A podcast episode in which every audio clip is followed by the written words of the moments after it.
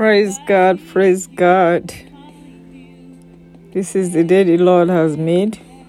We are extra, extra grateful for His faithfulness. You're welcome to Voice of Power and Praise.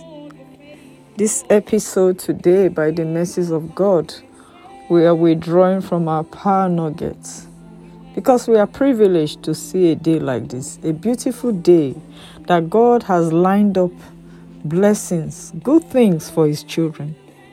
Because that is the nature of God.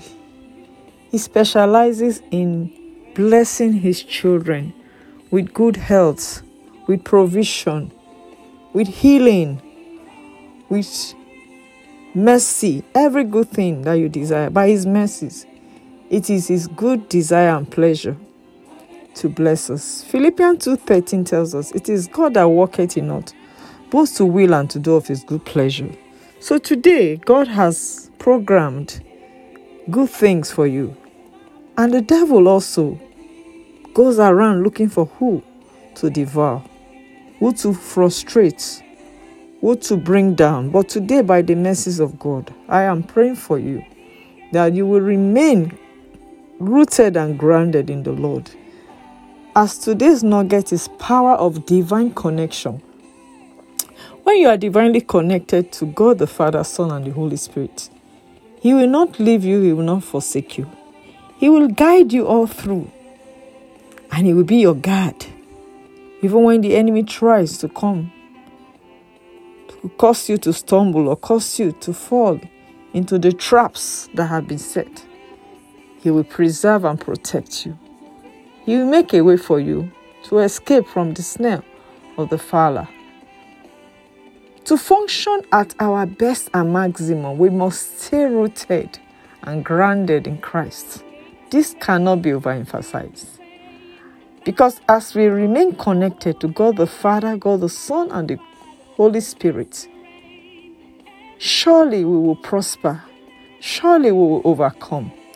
But if we detach ourselves from Jesus Christ, our mediator and the true vine, we cannot bear good fruit and we are exposed. It could even lead to withering. Remember the story of the fig tree when Jesus wanted to partake of the fruit and there was nothing for him. He cursed the fig tree to dry up. So if we don't stay connected to him, we stand the risk of being like that, be, to be like that fig tree. But my prayer is that you will not be like that fig tree, you will not dry off. However, if we abide in Him and His words abide in us, nothing shall be impossible. Whatever we desire, whatever we declare or decree, He will ensure that He brings it to pass. For every word that is spoken by faith will never return back void.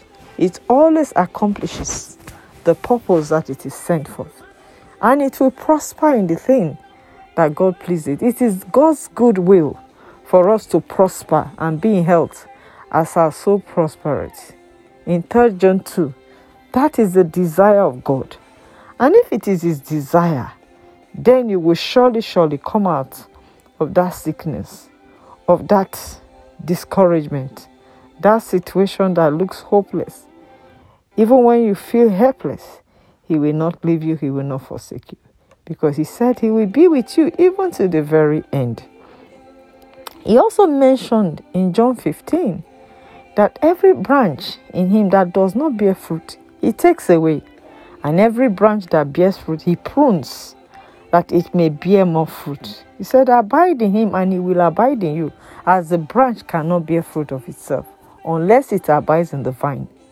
Remember, Jesus is that vine, and if as you stay connected to Him, you will surely, surely prosper. You will flourish and you will blossom. That is the mind of God for you. That is His good desire.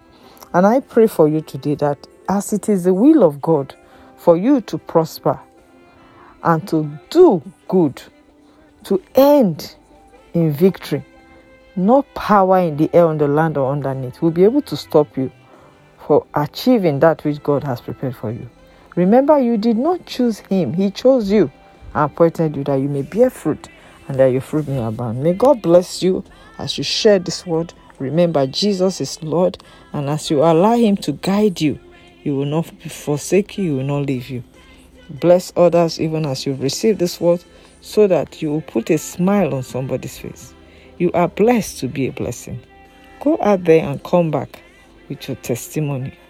In the name of Jesus. God bless you. Amen.